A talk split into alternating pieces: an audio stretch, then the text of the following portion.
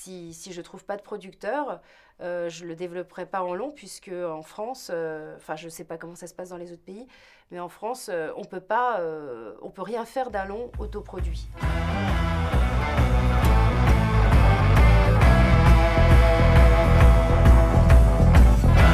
j'ai fait du théâtre, j'ai fait trois ans de théâtre, trois ans de cours de théâtre, dans une école de théâtre, les cours Périmonie. Euh, c'était assez intensif, il y avait à peu près une vingtaine d'heures de cours par semaine. Et puis, comme c'était une école, euh, une école payante et qu'au bout d'une année, euh, j'avais plus les moyens de payer l'école, j'ai passé une audition et j'ai intégré un conservatoire d'arrondissement. Donc j'ai fait pendant deux ans après du théâtre au conservatoire du 9e. Et puis ça, ça m'a donné, ça donné le goût de la mise en scène. Et bon, comme j'avais fait des études avant de commencer à faire du théâtre. Je culpabilisais un petit peu de tout laisser tomber. Donc j'ai essayé de faire en sorte de... J'ai fait un compromis en fait. Donc euh, j'ai poursuivi des études d'anglais à la fac euh, et je me suis spécialisée dans la traduction audiovisuelle. Euh, je suis née à Londres, donc ça facilitait un petit peu. J'avais des... voilà, déjà j'avais une aisance avec l'anglais. Mon père vivait à Londres à l'époque. Euh, je suis née là-bas, donc euh, ça a été assez facile. Et puis, donc, j'ai fait ces études de traduction audiovisuelle. Et puis, j'ai travaillé euh, pendant cinq ans pour la télé, notamment. Et je m'occupais du travail des traducteurs qui sous-titraient le, JT de France 2, en fait, en, anglais. Et donc, le JT était diffusé aux États-Unis. Et moi, je chapeautais le, travail des traducteurs. Sinon, je traduisais aussi des films. Euh, toujours le sous-titrage. Euh, voilà, donc j'ai fait ça pendant cinq ans. Et puis, euh, j'ai beaucoup, beaucoup visionné de films, puisque je corrigeais notamment le travail des autres. Et, et puis, ça m'a conforté dans l'idée que... Enfin, je ne me retrouvais pas dans les films que je, je voyais, en fait. Donc, j'ai voulu réaliser mes propres films. Et c'est comme ça que c'est né, en fait. Et donc, ça, voilà. donc ça va faire maintenant quatre ans 4-5 ans que je réalise. Et euh, j'ai commencé par un court métrage de 13 minutes, Le Miraculé de Saint-Sauveur. Et à ma grande surprise, en fait, ce court métrage n'a pas eu du tout de succès en France, mais par contre, il a été euh, tout d'abord sélectionné au Festival de Palm Springs aux États-Unis. Et quand je suis allée là-bas, je ne savais pas du tout ce que c'était que ce festival. Et j'ai découvert que ben, euh, c'était un des festivals les plus importants de courts-métrages aux États-Unis. Pendant une semaine, il n'y a que des, courts-métrages qui sont projetés. Et, euh, les réalisateurs sont vraiment euh, super bien accueillis. Il y a des conférences avec des, des, personnes qui dirigent des festivals comme Sundance, etc. Il y a des, il y a des fêtes tous les soirs. enfin, on est vraiment accueillis comme des rois. Un vrai festival. Donc c'était c'était vraiment génial. Et euh, bon, j'ai pas eu de prix, mais rien que le fait euh, d'avoir mon premier film euh, sélectionné là-bas, enfin, d'après les Américains, c'était assez prometteur. Alors, du coup, ça m'a donné envie d'en faire un deuxième. Et donc là, j'en suis à mon cinquième court métrage, mais celui que je suis en train de réaliser, c'est plus vraiment un court. c'est à peu près, il est estimé à, à une quarantaine de minutes en fait. Et j'ai déjà tourné 12 euh, jours. 12 jours de, de, de, film, ce qui équivaut à peu près à à peu près 12 minutes du film. Donc j'ai encore euh, facile une vingtaine, euh, une vingtaine de jours à, tourner. Donc je, comme j'autoproduis ce film, ça prend du temps, donc je fais ça petit à petit. Et comme dans cette histoire, il y a beaucoup, beaucoup de flashbacks, bah, du coup, ça me permet de, de, de tourner les, les petits flashbacks d'abord avant l'histoire euh, principale. Est-ce que tu peux me parler de, de ton dernier court métrage, alors celui-ci, et, de, et de qu'est-ce dis-moi qu'est-ce qui t'a inspiré sur ce film? Sur ce film, sur le sur Crank? oui, exactement. Alors, en fait, c'est né d'une rencontre, euh, celui-ci. À chaque fois, euh, comment dire, enfin, les, les, histoires que j'ai pu réaliser n'ont rien à voir les unes avec les autres. Mais celui-ci, c'est né d'une rencontre en fait avec une comédienne, une comédienne allemande, berlinoise, qui habite à Paris. Et donc en fait, euh, et qui est typée, enfin quand on la rencontre comme ça, et même, enfin on a l'impression qu'elle a des origines asiatiques. On a l'impression qu'elle est euh, peut-être métissée, un peu comme moi. Sauf qu'en réalité, quand on parle un peu avec elle, elle ne connaît pas vraiment ses, ses, ses, origines, parce que elle a, elle a des frères euh, qui sont blonds aux yeux bleus, et ses deux parents sont pareil, euh, blonds aux yeux bleus, donc elle ne sait pas du tout pourquoi elle est typée asiatique. Et sa mère lui a raconté que ce serait euh, sans doute une arrière-grand-mère euh, mongole, euh, mais Donc ça a sauté on est, en plusieurs générations. Elle, elle, a quand même des doutes parce que, bon, elle pense que, enfin, je ne vais pas raconter sa vie ah, personnelle, mais... le pitch du film. voilà. Donc alors, donc c'est né de cette rencontre avec cette comédienne. Et en fait, euh, moi-même, donc j'ai des origines diverses et je suis née à Londres. Et donc, en fait, pendant toute mon enfance, j'ai beaucoup voyagé entre Londres et, et, Paris, en fait. Mon père habitait à Londres, Ma mère était retournée vivre en, France. Et donc, euh, j'ai baigné à la fois entre euh, la culture chinoise de mon père, euh, la culture occidentale de ma mère, plus le fait de faire des allers-retours entre Londres et Paris. Et c'est un peu le cas de cette comédienne allemande qui vit la moitié du temps en Allemagne et l'autre moitié en France. Et donc, euh, voilà, donc ça, ça m'a, ça m'a beaucoup parlé. Et j'ai écrit une histoire autour euh, d'un personnage que j'ai, que j'ai créé euh, en fonction d'elle, en fait. Donc, c'est l'histoire. donc, c'est l'histoire, en fait, d'une jeune toxicomane berlinoise qui est envoyée par son père à Paris, chez son oncle, car elle a un oncle français. Euh, pour euh, qui son oncle s'occupe de toxicomanes en fait, de jeunes toxicomanes. Et comme le père ne sait plus euh, quoi faire avec sa fille, il l'envoie chez son oncle.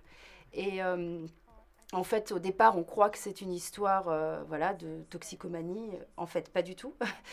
en fait, cette jeune femme, on, on va découvrir que quand elle était toute petite, elle vivait à Paris avec son père, sa mère et sa sœur et que du jour au lendemain, euh, son père a décidé de tout laisser tomber, de, retourner en Allemagne, parce que sa mère et sa sœur sont mortes dans un accident de voiture.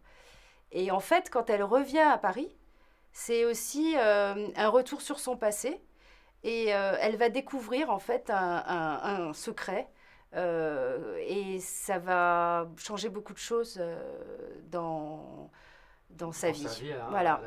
Et pourquoi le titre Krank avec un K, c'est ça? Oui, parce que Krank en allemand, ça veut dire euh, malade. Et qu'en fait, tous les personnages, il y a beaucoup de personnages dans cette histoire, il y en a à peu près 14, et ils sont tous euh, liés de près ou de loin à la maladie. Mais ça peut être la maladie mentale, ça peut être la maladie de la drogue, ça peut être euh, la maladie. Enfin voilà. Donc du coup, Krank, Krank ça s'y prêtait bien. Et puis j'aimais bien le, le, son Krank, Krank, crack, toxicomanie. Enfin bon, bref. Voilà. N'hésite pas à m'appeler si tu trouves personne pour te ramener en voiture. Tout ira bien, t'inquiète pas. Je te dis que je ne veux pas te rendre toute seule la nuit. Quelle, est, euh, quelle charge de travail, euh, quelle charge de travail a représenté euh, l'élaboration donc de ce dernier film, Crank? Oui. Et est-ce que tu as utilisé donc le système D? Donc alors en fait, la Crank, c'est le cinquième projet que je réalise. Donc forcément, j'ai beaucoup plus d'aisance avec certaines choses. Euh, qu'au début. Euh, je ne fais pas les mêmes erreurs, euh, je suis mieux organisée. Donc à ce niveau-là, c'est plus facile. Mais comme Crank est aussi le projet le plus long que j'ai jamais entrepris, puisque ça va être un moyen métrage qui va dépasser les 40 minutes, voire aller facilement peut-être au format 52 minutes, ben, du coup, il y a des difficultés qui sont liées à la longueur du projet, que je n'ai pas rencontré jusqu'à présent. Alors comme c'est une histoire un peu particulière où il y a beaucoup de personnages et que chaque personnage, à un moment ou à un autre, il y a des flashbacks qui nous permettent de découvrir ce que le personnage était avant qu'au présent. Euh, j'ai procédé de la manière suivante, c'est-à-dire que j'ai tourné d'abord les flashbacks. Donc là, ça représente une journée, deux journées de tournage. Et donc, euh, euh, ça m'a permis euh, d'étaler mon tournage sur plusieurs mois. J'ai commencé en juillet, j'ai tourné le flashback de mon personnage principal à Berlin. Donc ça a été une journée de tournage à Berlin. Après, en, août, j'ai tourné un autre flashback d'un autre personnage. Ça a été deux jours de tournage, etc., etc. En septembre, octobre, ça a été pareil. Et j'ai entrepris euh, vraiment le, maintenant le cœur de l'histoire le mois dernier en tournant quatre jours dans l'appartement de quelqu'un qui m'a gentiment mis à disposition son appart. Donc oui, effectivement, le système D, c'est inévitable. Donc trouver les lieux de tournage, si possible gratuitement, avoir une équipe qui est bénévole, mais bien entendu qu'il faut défrayer, et etc., etc. Et avec quelle caméra as-tu tourné et, pourquoi ce choix? Alors pour Crank, j'ai tourné avec euh, une caméra, euh, donc euh, c'est un Canon 5D Mark III et des objectifs Samyang, des objectifs ciné, parce que j'ai ce matériel depuis un an. qui m'a été offert. Et donc, bah, pourquoi louer du matériel alors qu'on en a Voilà. Et pour des raisons justement bah, d'économie. Il y a beaucoup de gens qui préfèrent privilégier euh, des caméras euh, plus élaborées, genre RED, euh, Scarlett, etc. Mais ça a un certain coût et, notamment en post-production, après, c'est beaucoup plus lourd. Alors que là, l'avantage, c'est qu'on est plus autonome. Et c'est plus facile à transporter. Et puis voilà, enfin, à tous les niveaux, c'est plus facile. Peux-tu me parler du logiciel de montage et pourquoi ce choix? Et peux-tu aussi me parler de l'importance du son dans ce domaine-là mais donc, euh, en général, pour moi, le euh, son. là, euh, là, pour ton film, enfin là, là tu es en cours de, de, de, tournage. De tournage, oui, mais pour, pour, pour, les autres en général. C'est le, même logiciel de montage Alors, oui, en fait, on va dire que. Alors, pour Miraculé de Saint-Sauveur, c'était un logiciel Final Cut Pro. Euh, donc en fait, euh, le monteur de ce film, c'était euh, un, prof que j'ai eu à l'ESRA quand j'ai suivi, parce que je ne vous ai pas raconté, mais en fait, j'ai suivi une petite formation quand même en réalisation. Quand j'ai décidé de me mettre à la réalisation, j'ai suivi une formation six mois à l'ESRA en réalisation. Et donc un de mes profs est devenu un copain, et c'est lui qui a monté mon film, le premier. Et il a également monté euh, le deuxième film que j'ai réalisé, qui était un 26 minutes, Le Dragon et le Phénix. Et donc, à chaque fois, on a utilisé Final Cut Pro. Et après, les deux autres petits courts-métrages que j'ai réalisés par la suite, euh, là, ce n'est pas lui qui les a montés, c'est moi, avec un, autre copain qui faisait partie du projet. Et on a utilisé euh, Première parce que c'était euh, c'était euh, c'était plus facile pour euh, enfin plus facile surtout pour l'ami avec lequel avec lequel on a monté c'était plus facile donc on a fait avec première mm. Et, et, par rapport au son est-ce que tu as eu des problèmes ou est-ce que tu peux me parler de l'importance de ce domaine-là? alors pour moi le son c'est extrêmement important mais ça n'est peut-être pas pour tous les réalisateurs le premier film que j'ai fait justement en fait il y a beaucoup de choses qui étaient suggérées de manière sonore mais qui n'étaient pas enfin, visible. Euh, donc moi je suis très sensible au son. En fait, je pense que j'ai fait une carrière euh, ratée. Euh, c'est-à-dire que j'aurais, adoré être musicienne en fait. Mais bon, comme je n'ai jamais fait de musique, j'aurais dû commencer plus tôt. Enfin, j'ai toujours été très très sensible à la musique et au son. Donc déjà, je me retrouve réalisatrice. et du coup, forcément, bah, le son, c'est très important pour moi, ça, ça le reste. Alors après, euh, pour euh, quel matériel on a utilisé? Cantar, euh, des choses comme ça de, de, manière générale, en fait, c'est vrai qu'on on privilégie plus l'image que le son. Et c'est vrai que les, deux, les deux sont très importants, en fait. Oui, extrêmement importants. Alors par exemple, pour le pour Le Dragon et le Phénix, qui est le deuxième euh, film que j'ai réalisé, donc là, cette fois-ci, un thème qui n'avait rien à voir avec le précédent, avec des acteurs chinois, des acteurs français, ça se passe à Paris, alors que le Miraculé de Saint-Sauveur se passe euh, à la campagne, euh, dans un milieu un peu à la Chabrol, bourgeoisie de province, enfin bon. donc pour le, Dragon et le Phénix, j'ai eu la chance d'avoir comment dire, j'ai rencontré à Palm Springs, quand, pour mon premier court métrage, euh, beaucoup de gens, et notamment un, mixeur euh, qui est par la suite venu s'installer à Allé donc je, je l'ai rencontré à, Palm Springs. Un Américain Non, un, Français, qui a vécu 10 ans aux États-Unis. Et un an après, il est, allé, il, est, il est venu s'installer à Paris. Et ça a coïncidé avec le moment où je réalisais euh, Le Dragon et le Phénix. Et euh, il m'a mixé mon film. J'ai eu la chance de rencontrer quelqu'un qui a mis à disposition son studio euh, de post-production pour euh, Le Dragon et le Phénix, gratuitement. Mais il fallait que je me débrouille pour trouver le mixeur, pour trouver les talonneurs. Et lui, il m'a mixé mon film Le Dragon et le Phénix. Et le son, qu'il a fait. Enfin, c'était prodigieux, quoi. Je dirais même que c'était peut-être mieux que l'image. Mais euh, oui, il a fait un très, très beau travail de sonore euh, sur mon film. Et il s'est proposé euh, de refaire le mixage de Crank. Le prochain film, d'accord. De celui que je suis en train de réaliser, donc je suis très contente. Voilà. Quelle est ta meilleure expérience de tournage et as-tu des anecdotes à nous raconter? Alors, ma meilleure expérience de tournage, je crois que c'est en ce moment, en fait, euh, parce que vraiment, euh, j'ai une équipe euh, fabuleuse. Enfin, vraiment, je m'entends très très bien avec tout le monde. Il n'y a pas de problème. anecdote, oui, bah, j'ai l'anecdote sur le tournage du Dragon et du Phénix, en fait. j'avais, demandé l'autorisation aux Beaux-Arts de tourner. Il y avait une scène qui devait se passer dans, dans, les locaux des Beaux-Arts. Et le jour où on est arrivé, donc il y avait toute l'équipe de tournage qui était là. Le jour où on est arrivé, là où on devait tourner, on devait tourner dans une certaine cour, euh, on, a, on a découvert qu'il y avait un banquet qui était en train de s'installer, en fait, à cet endroit-là. Et euh, il y avait à peu près 200 euh, personnes qui étaient attendues au moment où nous devions tourner.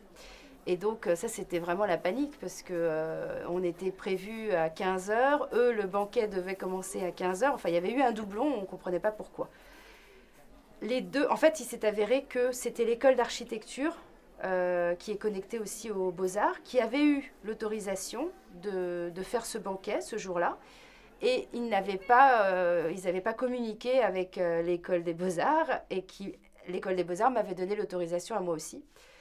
Donc il a bien fallu euh, trouver un compromis, parce qu'il y avait 200 personnes qui allaient débarquer et c'était pas possible de leur dire de, retourner euh, chez eux. Donc euh, bah là il a fallu il y avait la scène qu'on devait tourner était une scène de rencontre entre deux personnages principaux de mon film. Et donc l'idée a été d'imaginer que la rencontre se passait lors de ce banquet. Donc on s'est mis d'accord là-dessus que le tournage allait avoir lieu en même temps que le banquet. Donc, a priori, il n'y avait pas de problème, sauf que comment faire comprendre à 200 personnes qui ne sont pas du tout venues pour participer à un film euh, de ne pas regarder la caméra quand la caméra passe ou ce genre de choses. Ça a été un peu compliqué, mais résultat, je me suis retrouvée avec, euh, on va dire, une centaine de figurants parce que il y a certaines personnes qui ne souhaitaient pas apparaître dans le film, donc à ce moment-là, elles s'écartaient. Je me suis retrouvée avec une centaine de figurants, euh, comme si c'était une grosse production, euh, gratuitement, euh, avec l'accord et la bénédiction de tout le monde. Donc ça, c'était plutôt pas mal quoi, pour mon film. Ça s'est bien terminé finalement. T'as eu, euh, as rencontré des difficultés à ce moment-là euh, par, par ah, Ça a été très difficile parce qu'on disait aux gens, sur, euh, laissez-nous passer. Il y avait un steadicammer qui était là, il y avait tellement de monde, les gens se retournaient et prenaient un air affolé dès qu'ils. Parce qu'au bout de la quatrième coupe de champagne, ils avaient oublié qu'on était là. Et donc, c'était vraiment pas évident de tourner la scène parce qu'il fallait que ce soit complètement naturel. Il fallait surtout pas que les gens nous regardent. Donc euh, il a fallu s'y reprendre euh, un nombre incalculable de fois, mais finalement il y a quand même eu quelques prises qui étaient bonnes et, euh, et ça rend pas mal en fait parce que c'est assez, c'est assez, enfin c'est une chance d'avoir 100 figurants dans un court métrage comme ça, voilà. C'est clair. est-ce que tu as toujours voulu faire ce métier et est-ce que tu arrives à en vivre? Oui. Alors, euh, bah non, parce que comme je disais tout à l'heure, en fait, euh, euh, quand j'étais petite, je m'enregistrais en train de chanter avec. Enfin, voilà, je, je faisais pas. Je, je, regardais jamais la télé, je dessinais plutôt. donc, je crois pas que j'ai toujours voulu être réalisatrice. Mais par contre, je me reconnaissais pas en fait dans les films que je voyais surtout. Donc, donc c'est ça qui c'est ce qui m'a motivée pour faire mes propres films. Euh, et déjà, euh, bah, le côté multiculturel, euh, le côté... Il y, a quelque chose qui m'a un peu gênée quand j'ai fait du théâtre, c'est que, bon, étant eurasienne, bah, j'étais soit pas assez typée, soit trop typée, enfin pour les rôles. et puis j'ai constaté aussi, par exemple, pour les Asiatiques, les rôles qui sont proposés en France sont toujours caricaturaux, enfin pas du tout intéressants. Euh, donc euh, ça, ça m'a aussi notamment motivé à, écrire euh, Le Dragon et le Phénix, par exemple. Mais sinon, sinon c'était quoi la question? Si j'arrive à en vivre. Donc, bah, en fait, j'ai travaillé donc un moment comme traductrice pour l'audiovisuel. Après, j'ai travaillé en freelance. j'ai continué à faire des piges comme ça, donc ça me permettait de, de gérer mon emploi du temps comme je voulais. Donc ça, pendant que je faisais le Miraculé de Saint-Sauveur, bah, je travaillais encore, en, je faisais du sous-titrage à côté. Mais là, ça va faire deux ans que je vis sur mes économies et euh, sur les différents moyens euh, pour obtenir de l'argent pour mes films. Donc euh, j'ai aussi réalisé des portraits de vignerons que j'ai vendus à une chaîne de télé, mais c'est une petite chaîne qui vient de, se créer, et donc c'était extrêmement mal payé, mais disons que ça me permettait de, crédibiliser mon travail. Mais sinon, je, je, rêverais de pouvoir en vivre, et, et en fait, Crank, a priori, j'aimerais en faire un long métrage.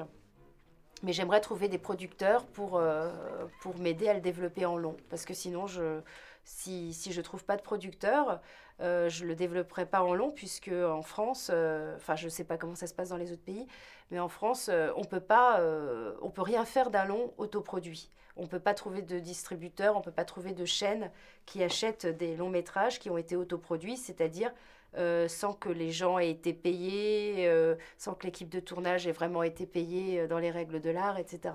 Donc comme je ne peux pas, je ne peux pas procéder comme une vraie production, ben, pour l'instant, je m'en tiens à des projets qui ne sont pas des longs.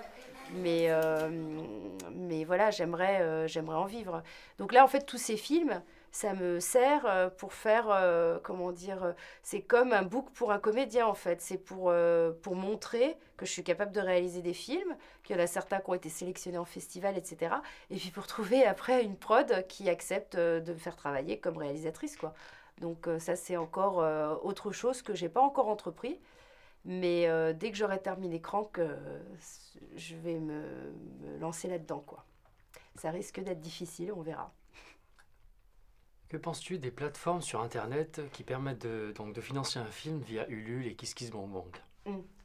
Alors en fait, euh, donc j'ai eu recours à, toujours la même plateforme en ce qui me concerne, on peut la citer, donc Ulule, euh, pour quatre de mes films. Euh, donc au début, ça a été, de toute manière, à chaque fois, ça a été beaucoup beaucoup de travail. C'est pas juste lancer le projet et puis de temps en temps faire des appels via Facebook c'est vraiment euh, quotidien, euh, euh, montrer des photos, donner envie aux gens, les relancer, contacter les contacts personnels, aller sur les différents sites de Facebook, les, différents, les différentes pages de communauté, etc. et parler du projet. Donc c'est vraiment du, c'est un vrai boulot. Hein. Euh, pour le premier, pour euh, le premier que j'ai que j'ai financé en partie comme ça, donc le Dragon et le Phénix, ça a été plus facile. Déjà, il y a eu beaucoup beaucoup de bon moi j'ai une partie de ma famille qui vient de Hong Kong, donc déjà j'ai beaucoup de gens de ma famille qui m'ont aidé euh, via Ulule. Mais sinon, pour les autres, plus ça plus, plus on avance dans le temps, plus ça semble difficile en fait d'obtenir la totalité de la somme qu'on se fixe. Euh, via ce type de plateforme. Alors en fait, l'explication, c'est qu'il y a d'autres euh, productions qui se sont rendues compte que ce système-là, ça marchait bien. Et c'est en l'occurrence des, productions qui n'ont pas besoin de, ce système de financement et des productions qui sont, qui sont bien implantées euh, à Paris, qui ont déjà un gros budget pour leurs films et qui se disent, tiens, pour la régie par exemple, peut-être qu'on pourrait demander 2000, 4000 euh, via Ulule. et voilà, et qui ont en plus des fois des têtes d'affiche. Euh, et qui du coup bah, propose aux gens, bah, si vous nous donnez 100 euros, vous pourrez être pris en photo avec euh, telle star ou telle... voilà. Et donc, ils font une concurrence un peu déloyale aux petits projets qui essayent de s'en sortir comme ça. Et du coup, bah, forcément, les gens donnent plus facilement à ces grosses productions parce que parce qu'elles sont, comment dire, parce qu'il y, a du budget, il y a du budget. Euh, si leur nom est associé à ce projet-là, ils ont l'impression que quelque part, ils vont plus briller qu'en aidant un petit projet euh, qui sort de nulle part. Et du coup, ils font vraiment de la concurrence un peu déloyale euh, aux petits projets comme nous. Donc, plus ça va, plus c'est difficile d'avoir des sous via ces plateformes-là. Voilà. Donc avec la technologie d'aujourd'hui, on peut euh, l'accès euh, à, une caméra est rendu plus facile. Enfin, on peut s'acheter, une personne peut aller s'acheter une caméra, un logiciel de montage, mm. Et, mais quand même, on rencontre des difficultés à créer un film. Oui. Est-ce que, est-ce que tu penses que, c'est le futur du cinéma? Qu'est-ce qu'on y perd, qu'est-ce qu'on y gagne en fait? Alors moi, ce que je crois, c'est qu'il y a beaucoup de personnes qui se perdent dans la technique. Euh, enfin, pas dans la technique, mais plutôt dans les, dans les moyens, euh, enfin, qui, qui adorent euh, utiliser les caméras les plus performantes. l'Alexa, par exemple, c'est ça, l'Alexa ou l'Alexia L'Alexa, l'Alexa, voilà, qui vont pas hésiter alors que c'est leur premier film à euh, tout investir dans la location de cette caméra, par exemple. Un court métrage et les gens prennent carrément une, une Alexa, quoi. Voilà, voilà. Ou, une Red. Voilà, ou une Red, ou une Scarlett, etc. Mais en fait, ce qu'ils n'ont pas compris, c'est qu'un film, c'est pas que de la technique, c'est pas que des belles images, c'est une histoire. Donc si la personne, elle a rien à dire, si elle a juste, si elle met des, des belles images les unes après les autres, Peut-être que ça en met plein la vue comme ça, mais ça suffit pas parce que euh, faut, regarder un peu les films qui intéressent euh, les gens. C'est une histoire qui nous parle, c'est aussi des comédiens qui jouent. Enfin, c'est tout un ensemble. C'est pas juste des belles images. Et il y a beaucoup de gens qui, qui se perdent là-dedans. Donc, euh, ils vont dépenser beaucoup d'argent là-dedans et puis ils vont complètement laisser tomber l'aspect scénaristique. Et du coup, ben ils vont un peu se planter, quoi. Parce que pour les festivals, euh, ça va pas forcément. Ils en ont tellement des, des projets et euh, toujours avec euh, des moyens incroyables que c'est pas ce qui prime. C'est vraiment l'histoire et, et si c'est bien joué par les comédiens et enfin c'est un ensemble, quoi. Si le montage est bien fait, donc je pense que à ce niveau-là, ça peut, on peut se perdre. On peut facilement être euh, tenté d'utiliser toujours le meilleur euh, en matériel. Et je pense que c'est pas pas euh, pas ce qu'il faut faire. Mais par contre, ce qui est fabuleux en contrepartie, c'est que il y a effectivement avec comme le Canon 5D Mark III qui n'est pas très cher à la location, on peut maintenant ça rend accessible cet outil là, tout le monde peut faire des films. Donc ça c'est vachement bien. Mais après, euh, il y a quand même euh, le système qui est en place qui rend les choses difficiles. Comme euh, je disais tout à l'heure, quand on fait un long métrage et qu'on l'a autoproduit, eh bien, on est très content, surtout si on arrive à, le finir et à le monter. Mais au moment d'essayer de trouver un distributeur ou une chaîne de télé pour le racheter, là, les portes se ferment parce qu'on ne rentre pas dans le système. On n'a pas payé les gens, on n'a pas fait les choses euh, en amont euh, comme il fallait. Quoi. Donc il euh, faut bien penser à tout ça avant, je pense. Faut... Alors dis-moi, que penses-tu du cinéma français actuel? Ben, je suis pas. Enfin, quoique, c'est difficile à dire parce que c'est quoi le cinéma français actuel? C'est nous? Ou alors, voilà, c'est nous. Alors, donc, il y a des trucs qui sont super. qui sont... en général aussi voilà, c'est nous, mais après, euh, euh, ce qui sort au cinéma, enfin, ça c'est autre chose. Euh, moi j'adore Jacques Audiard. Et il est français, bon, mais, mais à part lui et peut-être un ou deux autres réalisateurs qui ne me viennent pas spontanément à l'esprit, oui, c'est pas forcément le cinéma qui m'attire le plus, quoi. Donc, mais est-ce que je suis une référence? Je sais pas. Mais en tout cas, après, après, oui, cinéma français, ça veut plus dire grand chose parce que après il y a le cinéma indépendant comme ça il y a des petites perles qui sortent euh, parfois euh, mais c'est effectivement euh, pas forcément les films qui sortent en, en salle de cinéma c'est-à-dire bah, bah, les, bah, dans les courts métrages par exemple on découvre des trucs incroyables mais quand on, regarde les, les, les, gros blockbusters français c'est pas forcément c'est des grosses comédies après ouais ouais c'est pas toujours. Euh, mais bon, je sais pas. C'est le... pas... On coupe une minute On va vite Ça dépend quel film, quoi. Enfin, moi, j'adore Jacques Audiard, mais est-ce qu'il y a. Si, tu veux, si on, on, compare avec le cinéma américain. Euh... Oui, il y a aussi beaucoup de choses américaines qui sont pas bien non plus. Donc, ouais. Euh, mm. Mais tu vois, par rapport à notre cinéma, donc, euh, mm. tu penses que le, notre cinéma parle à tout le monde ou ou pas du tout, qu'à nous-mêmes, ou qu'à une certaine partie euh, bah, du public C'est difficile parce que il euh, y, y, a, cinéma, enfin il y a les, les films qui sortent en salle. J'essaie de trouver des titres de films français là, qui sortent en salle. Bon, pas forcément les ch'tis, mais euh, qu'est-ce qu'il y a bah, d'autre? Là récemment, là. Qu'est-ce qu'il y a eu là récemment Bah, des fois, il y a des films de genre. Après, je sais pas si. euh, Il y a euh, un film belge qui est sorti, mais il n'est pas français, euh, que j'ai beaucoup aimé, mais qui est un peu dur. Euh, alors, cinéma français, qu'est-ce qu'il y a eu J'aime bien les films de Maïwen, mais bon, Ah c'est pas. Dein Vater ist heute mit dir zu mir gekommen, weil er weiß, der einzige Weg aus der Sucht ist der vollkommene Entzug. Avec qui souhaiterais-tu travailler si tu en avais la possibilité? Euh, euh, en tant que comédien ou comédienne? Tu peux rêver. Ouais, ouais, d'accord, j'ai le droit de rêver.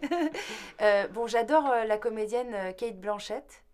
Euh, parce qu'en fait, euh, moi, j'ai- tendance à aimer les comédiens qui sont des caméléons qu'on reconnaît pas du tout d'un rôle à l'autre. Enfin, d'un rôle à l'autre.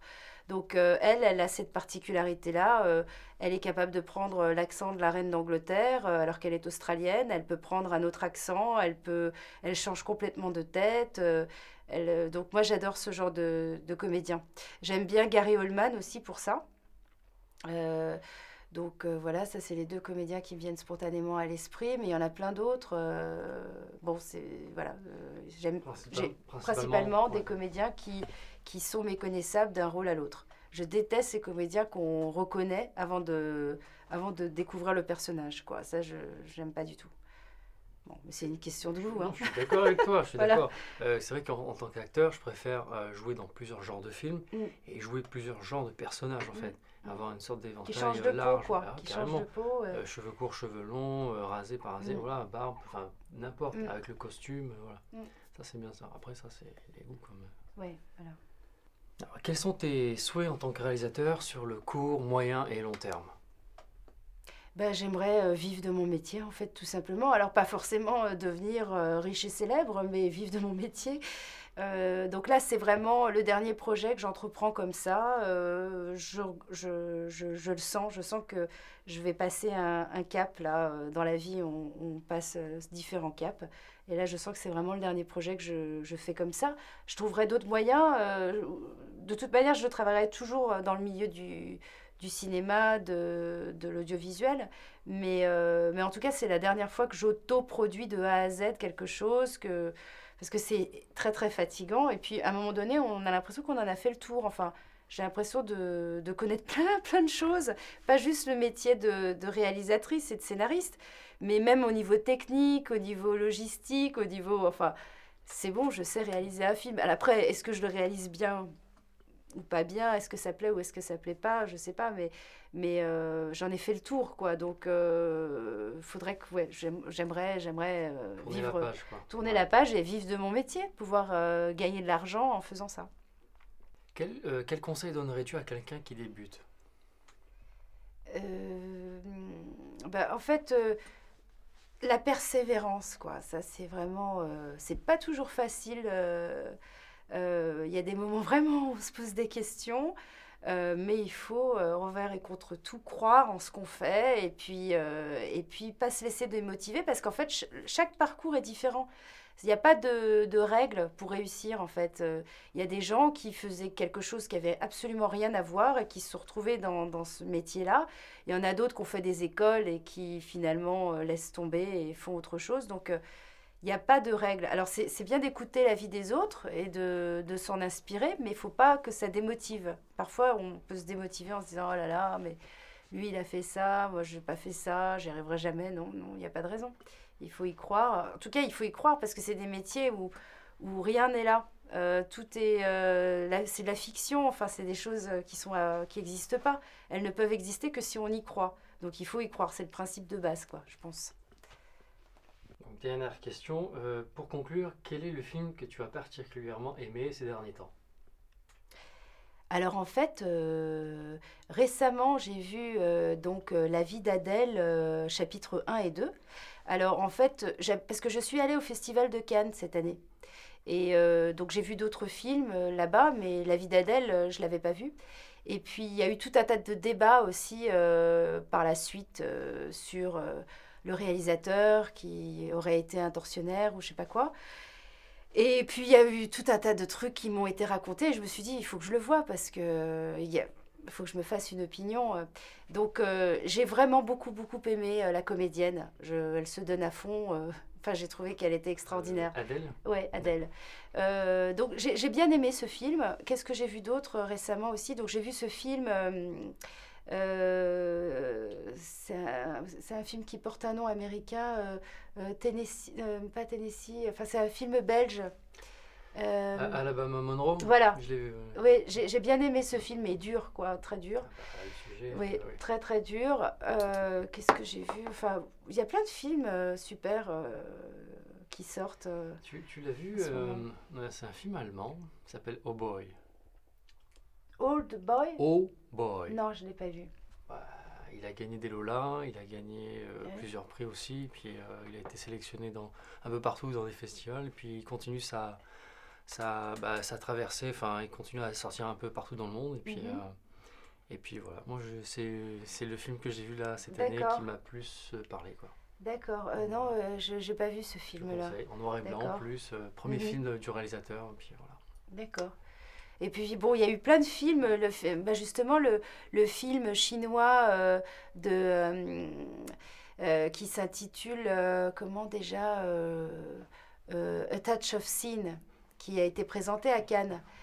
Très dur, mais en même temps très qui, qui, qui montre une, une réalité actuelle en Chine. C'est c'est effroyable, quoi. Toutes ces, tous ces gens qui ont plus de repères à part l'argent et qui sont prêts à tout pour, euh, pour avoir de l'argent, quoi, et qui, qui, qui ont perdu tout, tout repère, tout sens même euh, euh, enfin, élémentaire, quoi, d'aider l'autre, ou non, c'est chacun sa peau, chacun...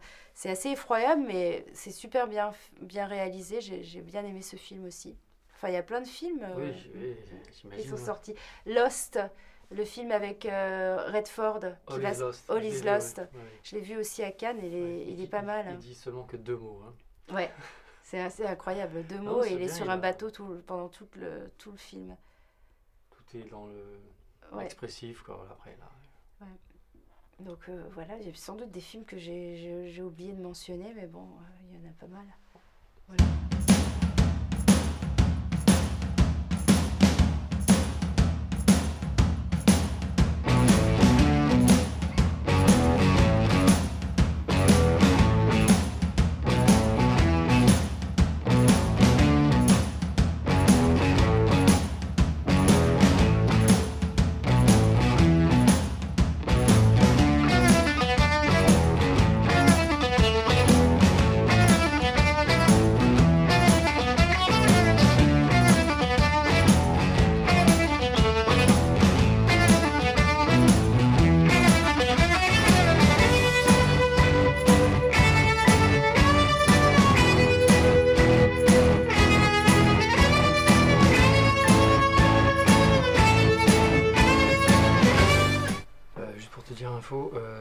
temps, c'est normal. Euh, après tes réponses, je laisse un temps. Est-ce que je parle trop Peut-être que je devrais parler moins? Pas. Non, c'est bien, on, ah on, a eu, le contraire tout à l'heure, c'est pour ah ça. Bon ah d'accord, ok. C'est le jour et la nuit. Ah bon, d'accord. Mais j'aime bien, je, on t'écoute et puis. Euh, ouais, ouais, d'accord. C'est que. intéressant. Ok. On reprend.